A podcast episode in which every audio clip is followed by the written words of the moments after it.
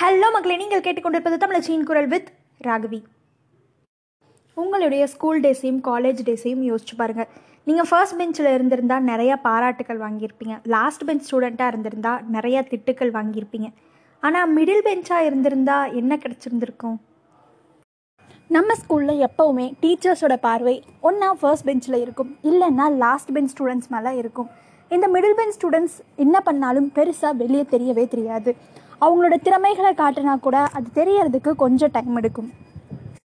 அதே மாதிரி இன்னைக்கு நம்ம பார்க்க போகிற பர்சனும் ஒரு மிடில் ஸ்டூடெண்ட் அது மட்டும் இல்லாமல் ஸ்கூலில் அவர் எல்லா சப்ஜெக்ட்லேயும் ஃபெயில் ஆவார்.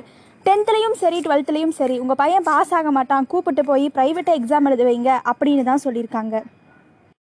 ஸ்கூலில் பாஸ் பண்ணுவானா பண்ண மாட்டானா அப்படின்னு எல்லாரும் எதிர்பார்த்துக்கிட்டு இருந்த ஒருத்தர் ஓரளவு நல்ல மார்க்ஸ் வாங்கி காலேஜ் போனதுக்கப்புறம் காலேஜில் மூணு வருஷமும் டாப் ஸ்டூடெண்ட்டாக இருந்திருக்காரு.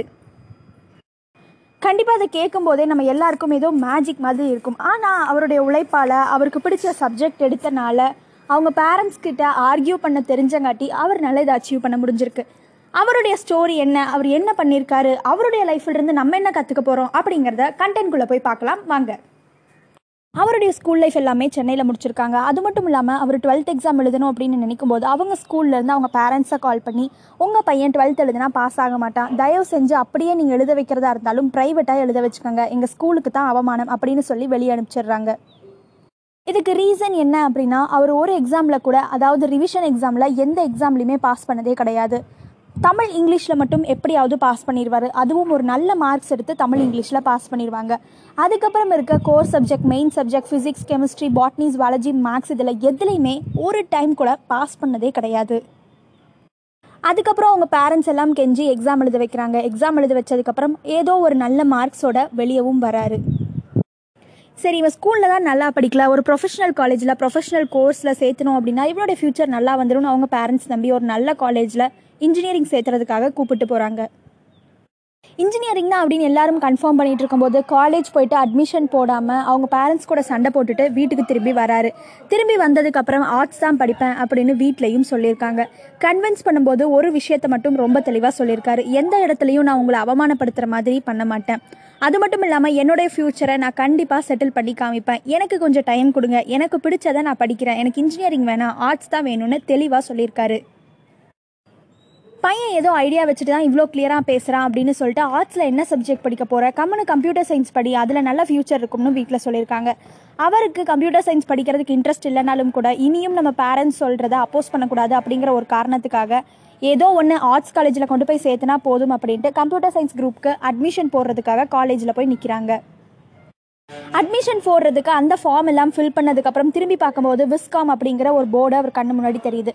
அதில் என்னென்ன கோர்ஸ் போட்டிருக்காங்க அப்படின்னா ஃபோட்டோகிராஃபி எடிட்டிங் ஊர் சுற்றலாம் அந்த மாதிரி நிறையா கோர்சஸை ஆட் ஆன் பண்ணியிருக்காங்க அந்த கோர்சஸ் எல்லாம் பார்த்தோன்னே அந்த கிளாஸஸ் எல்லாம் பார்த்தோன்னே இவருக்கு ரொம்ப பிடிச்சு போயிடுது எப்படியாவது நம்ம விஸ்காம் எடுத்துடணும் அப்படின்னு முடிவு பண்ணுறாரு ஆனால் நைன்டீன் நைன்டி நைன் அப்போது விஸ்காம் அப்படின்னா என்னன்னே யாருக்கும் தெரில அவங்க ஸ்கூல் டீச்சர்ஸ் கிட்ட கேட்டாலும் சரியான ஐடியா கொடுக்க முடியல. ஏதோ ஒன்று நம்ம விஸ்காமே எடுத்துடலாம் அப்படின்னு முடிவு பண்ணிட்டு அந்த அப்ளிகேஷன் ஃபார்மை கேன்சல் பண்ணிட்டு விஸ்காமில் அப்ளிகேஷன் போட்டுட்டு வராங்க. காலேஜ் போனதுக்கப்புறம் அந்த கோர்சஸில் இருந்த எல்லா சப்ஜெக்ட்டும் இவருக்கு ரொம்ப பிடிச்சிருது. ஒரு சப்ஜெக்ட் இல்லாமல் எல்லாத்தையுமே தரவாக படிக்கிறாரு. அதுவும் புரிஞ்சு படிக்கிறாங்க. படித்ததோடு மட்டும் விட்டுறாமல் அந்த காலேஜ்லேயே டாப் மார்க் இவர் தான் மூணு வருஷமும் எடுத்திருக்காரு. அதுக்கப்புறம் தொடர்ந்து பிஜியும் விஷுவல் கம்யூனிகேஷன்லேயே பண்ணியிருக்காங்க. விஷுவல் கம்யூனிகேஷன் முடிச்சதுக்கப்புறம் எடிட்டர் ஆகலாமா? இல்லை டைரக்ட் பண்ணலாமா? இல்லை ஃபோட்டோகிராஃபர் ஆகலாமா? அப்படின்னு பல ஐடியா வச்சு யோசிச்சுட்டு இருக்கும்போது அவர் நியூஸ் பேப்பர் பார்க்கும்போது ஒரு அட்வர்டைஸ்மெண்ட் வந்திருக்கு. அது என்ன அப்படின்னா ரேடியோ ஜாக்கியில் ஆர்ஜேக்கான அட்வர்டைஸ்மெண்ட் ஒரு பிரபலமான ரேடியோ ஸ்டேஷனில் ஆர்ஜேவை ஹையர் பண்ணிகிட்டு இருக்காங்க. அந்த அட்வர்டைஸ்மெண்ட்டை பார்த்துட்டு சரி சும்மா ஒரு ட்ரை பண்ணி பார்ப்போம் அப்படிங்கிறதுக்காக அங்கே போயிருக்காரு.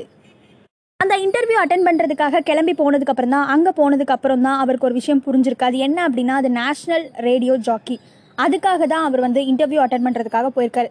சரி இது எப்படியும் நமக்கு கிடைக்காது. நிறைய எக்ஸ்பீரியன்ஸான ஆளுங்களாம் வந்திருப்பாங்க அப்படின்னு நினச்சிட்டு இருக்கும்போது அவருக்கு அந்த வேலை கிடச்சிருது. அப்புறம் தொடர்ந்து நாலு வருஷம் நேஷனல் ரேடியோ ஜாக்கியில் ஆர்ஜேவாக இருந்திருக்காரு. நேஷ்னல் ரேடியோ ஜாக்கி அப்படின்னு எடுத்துக்கிட்டால் நிறைய ரெஸ்ட்ரிக்ஷன்ஸ் இருக்கும். நிறையா விஷயங்கள் பேசக்கூடாது. அவருக்கு பிடிச்ச பாட்டெல்லாம் போடக்கூடாது.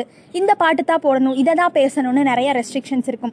அதனாலேயே அவருக்கு அந்த ஜாப் பிடிக்காமல் போயிடுது எப்படியாவது நமக்கு பேச்சு சுதந்திரம் இருக்க ஒரு ரேடியோ ஜாக்கியில் போய் சேர்ந்துடணும் அப்படின்னு முடிவு பண்ணுறாரு வேற ஒரு ரேடியோ ஜாக்கியில் அவர் ட்ரை பண்ணும்போது இன்டர்வியூ அட்டன் பண்ணுறதுக்காக போயிருக்காங்க. அங்கே போனால் ஒரு பெரிய ஸ்டேடியமில் நிறையா ஆர்ஜேஸ் உட்காந்துருக்காங்க அதுவும் தமிழ் தெரிஞ்சவங்க மட்டும் இல்லாமல் காஷ்மீர் பஞ்சாப் குஜராத்னு எங்கெங்கேயோ இருந்து நிறையா பேர் வந்திருக்காங்க.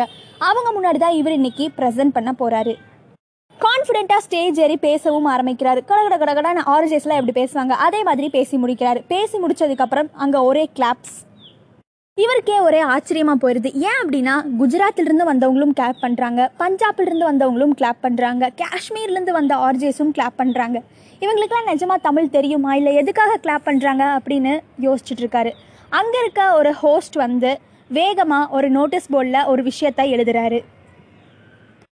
அவர் எழுதின விஷயம் என்ன அப்படின்னா யூ ஆர் லைக் ட்ரெயின் அப்படின்னு போட்டு n n n number of times n போட்டிருக்காரு. இவர் பேசின எதுவுமே அங்கே இருக்க யாருக்குமே புரியலை. அவ்வளோ ஸ்பீடாக பேசியிருக்காரு. அப்போது அவருக்கு நாலு வருஷம் எக்ஸ்பீரியன்ஸும் இருந்திருக்கு. நிறையா ரீசன்ஸ் சொல்லி அவரை ரிஜெக்ட் பண்ணிடுறாங்க. ரிஜெக்ட் பண்ணதுக்கப்புறம் கொஞ்சம் கூட மனம் தளராமல் திரும்பவும் அந்த நேஷனல் ரேடியோ ஜாக்கிலேயே அவர் ஆர்ஜேவாக இருக்க அந்த வேலையை கண்டினியூ பண்ண ஆரம்பிக்கிறாரு. அது மட்டும் இல்லாமல் அவங்க சொன்ன கரெக்ஷன்ஸ் மேலே கோபப்படாமல் என்ன இவன் நாலு வருஷம் எனக்கு எக்ஸ்பீரியன்ஸ் இருக்குது இவன் யார் சொல்கிறதுக்கு அப்படின்னு நினைக்காம அவங்க சொன்ன எல்லா பாயிண்ட்ஸையும் ரீகலெக்ட் பண்ணி ஒவ்வொரு நாளும் ப்ரொசீட் பண்ணி ப்ராக்ரஸ் பண்ணி ப்ராக்டிஸ் பண்ணிகிட்டே இருந்திருக்காரு.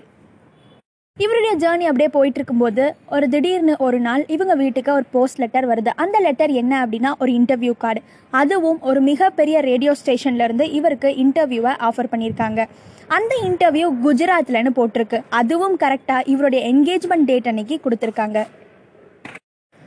அது மட்டும் இல்லாமல் அந்த இன்டர்வியூவில் செலக்ட் ஆகிட்டா தொடர்ந்து பதினஞ்சு நாள் அங்கேயே இருந்து ப்ராக்டிஸ் பண்ணணும். ஒரு இன்டர்ன்ஷிப் மாதிரி எடுத்துக்கணும்னு நிறைய இன்ஸ்ட்ரக்ஷன்ஸ் போட்டிருக்காங்க.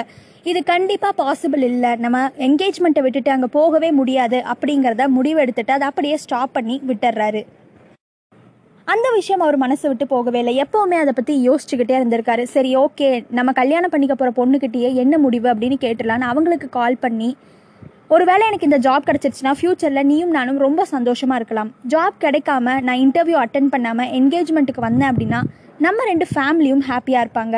நம்ம ஃப்யூச்சர் முக்கியமாக இல்லை இந்த ஒரு நாள் கிடைக்கிற ஹாப்பி முக்கியமாக கண்டிப்பாக என்கேஜ்மெண்ட் மேரேஜ் அப்படிங்கிறது எல்லாருக்கும் ஒரு ஹாப்பனிங் மூமெண்ட் தான். இருந்தாலும் நம்ம கொஞ்சம் போஸ்ட்பான் பண்ணி வச்சோம் அப்படின்னா நம்மளோட லைஃப் இன்னும் கிரேட்டாக இருக்கும் ஹாப்பியாக இருக்கும் அப்படின்னு சொல்லியிருக்காரு. அவருடைய பேஷன் என்ன கோல்ஸ் என்ன அப்படிங்கிறத புரிஞ்சுக்கிட்டு என்கேஜ்மெண்ட்டை கேன்சல் பண்ணி வைக்கிறாங்க. அதனால அவர் குஜராத்தில் நடந்த அந்த இன்டர்ன்ஷிப் அட்டன் பண்ணி அந்த இன்டர்வியூலையும் பாஸ் ஆகிடுறாரு இருந்தாலும் கூட இன்னொரு இன்டர்வியூ இருக்குது அப்படின்னு சொல்லி அனுப்பிடுறாங்க. அதுக்கப்புறம் அவருக்கு என்கேஜ்மெண்ட் முடிஞ்சு மேரேஜ் டேட் ஃபிக்ஸ் பண்ணிடுறாங்க. திடீர்னு மேரேஜுக்கு முந்தின நாள் அவருக்கு ஒரு கால் வருது. அந்த காலில் என்ன சொல்கிறாங்க அப்படின்னா செகண்ட் இன்டர்வியூ சென்னையில் நடக்குது. அதுவும் நாளைக்கு நடக்குது அப்படின்னு சொல்கிறாங்க மேரேஜ் எல்லாம் கேன்சல் பண்ண முடியாது அப்படின்னு தெரிஞ்சதுக்கப்புறம் அங்கே இருக்க எல்லார்கிட்டையும் பேசி இன்னொரு நாள் வந்து இன்டர்வியூ அட்டன் பண்ணிக்கிறேன் அப்படிங்கிறது மாதிரி சொல்லி பெர்மிஷனும் வாங்கிடுறாரு. ஒரு பத்து பத்தரை மணிக்கெல்லாம் கல்யாணம் முடிஞ்சு கல்யாண மண்டபத்திலிருந்து நெக்ஸ்ட் ரிசப்ஷன் ஹால் போகிறதுக்காக எல்லாரும் வெயிட் பண்ணிட்டு இருக்காங்க. அப்போது அவர் மனசை ரொம்ப அழுத்திக்கிட்டு இருந்த விஷயம் என்ன அப்படின்னா நம்ம ஏன் இன்னைக்கு இன்டர்வியூ போகக்கூடாது? கண்டிப்பாக நம்மளுடைய கோல்ஸ் வேணும் அப்படின்னா நம்ம எல்லாத்தையும் சாக்ரிஃபை பண்ணி போய் தான் ஆகணும் அப்படிங்கிறதையும் முடிவெடுக்கிறாரு. அவருடைய ஒய்ஃப் கிட்ட கேட்டு ஒரு நல்ல டிசிஷனாக எடுத்திருக்காங்க.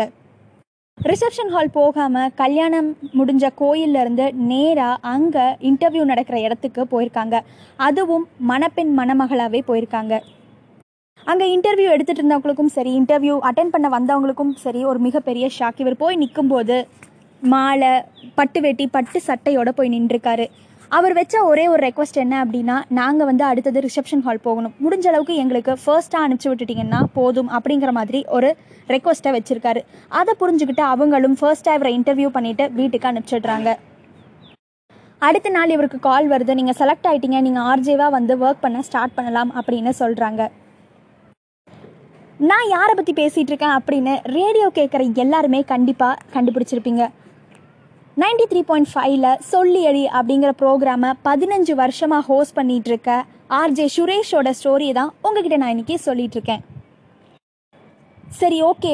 இதை நம்ம கிவ் அப் பண்ணிடலாம். எதுக்கு போயிட்டு அந்த இன்டர்வியூ அட்டன் பண்ணணும்? வேற ஒரு நல்ல ஆப்பர்ச்சுனிட்டி வரட்டும்னு அன்றைக்கி அவங்க நினச்சிருந்தாங்கன்னா கண்டிப்பாக இவ்வளோ தூரம் அவர் ஒரு சக்ஸஸ்ஃபுல் செலிபிரிட்டியாக இருந்திருக்க முடிஞ்சிருக்காது. டெடிகேஷன் அப்படிங்கிற ஒரு விஷயத்த இவருடைய வாழ்க்கையில் எவ்வளோ வேல்யூ பண்ணியிருக்காரு? அது மட்டும் இல்லாமல் டெடிகேஷன் எவ்வளோ முக்கியம் அப்படிங்கிறத நமக்கும் சொல்லி கொடுத்துருக்காரு. எந்த ஒரு இடத்துலையுமே அவருடைய வைஃபையும் சரி சொந்தக்காரங்களையும் சரி மனசு புண்படுத்துகிற மாதிரி இவர் பேசாமல் பண்ணாமல் அவருக்கு அந்த வேலை எவ்வளோ முக்கியம் அது மேலே அவர் எவ்வளோ லவ்வாக இருக்காரு அப்படிங்கிறத புரிய வச்சுருக்காரு. அப்படின்னா நான் முதல்ல சொன்ன மாதிரி இந்த ரெண்டு கல்யாணமே அதுவும் ஒரே நாளில் நடந்த இந்த ரெண்டு கல்யாணமே லீகலாக தான் இருக்க முடியும். நம்ம எல்லாருமே இதுதான் கோல் அப்படின்னு செட் பண்ணியிருப்போம் ஆனால் அதில் எப்படி ஒர்க் பண்ணுறதுன்னு தெரியாது. நமக்கு தெரிஞ்ச மாதிரி ஒர்க் பண்ணி பார்ப்போம். ஒர்க் பண்ணாமல் இருக்கிறத விட ஃபெயிலியர்லேருந்து லேர்ன் பண்ணிக்கிறதே ஒரு பெரிய விஷயம் அப்படின்னு சொல்கிறாரு கண்டிப்பாக அவருடைய வாழ்க்கையில் அவர் வேல்யூ பண்ண ஒரு மிகப்பெரிய விஷயம் டெடிகேஷன் தான். அந்த அன்னைக்கு அப்படி கல்யாண குளத்தோட போய் நிற்கணும் அப்படின்னா அவருக்கு அவசியம் கிடையாது. இருந்தாலும் டெடிகேஷனோட அங்கே போய் நின்றுருக்காரு. அதை கண்டிப்பாக நம்ம எல்லாருமே வாழ்க்கையில் கற்றுக்க வேண்டிய ஒரு மிகப்பெரிய விஷயம். நமக்கு ஒரு விஷயம் வேணும் அப்படின்னு முடிவு பண்ணிட்டா அது எவ்வளவு பெரிய விஷயமா இருந்தாலும் சரி கஷ்டப்பட்டு போராடி அதை அச்சீவ் பண்ணியே தீரணும் அப்படிங்கிற கோலை மட்டும் உங்களுக்குள்ள நீங்கள் செட் பண்ணிக்கோங்க. கண்டிப்பாக இவருடைய ஸ்டோரி நிறையா பேருக்கு ஒரு இன்ஸ்பிரேஷன் ஸ்டோரியாக இருந்திருக்கும்னு நான் நம்புகிறேன் நீங்களும் உங்கள் வாழ்க்கையில் சொல்லி அடிக்க ரெடி ஆகிடுங்க stay positive and be positive நாளைக்கு இன்னொரு நல்ல கண்டென்ட்டோட உங்களை வந்து சந்திக்கிறேன். Until it is tata bye from Tamizhachi Kural.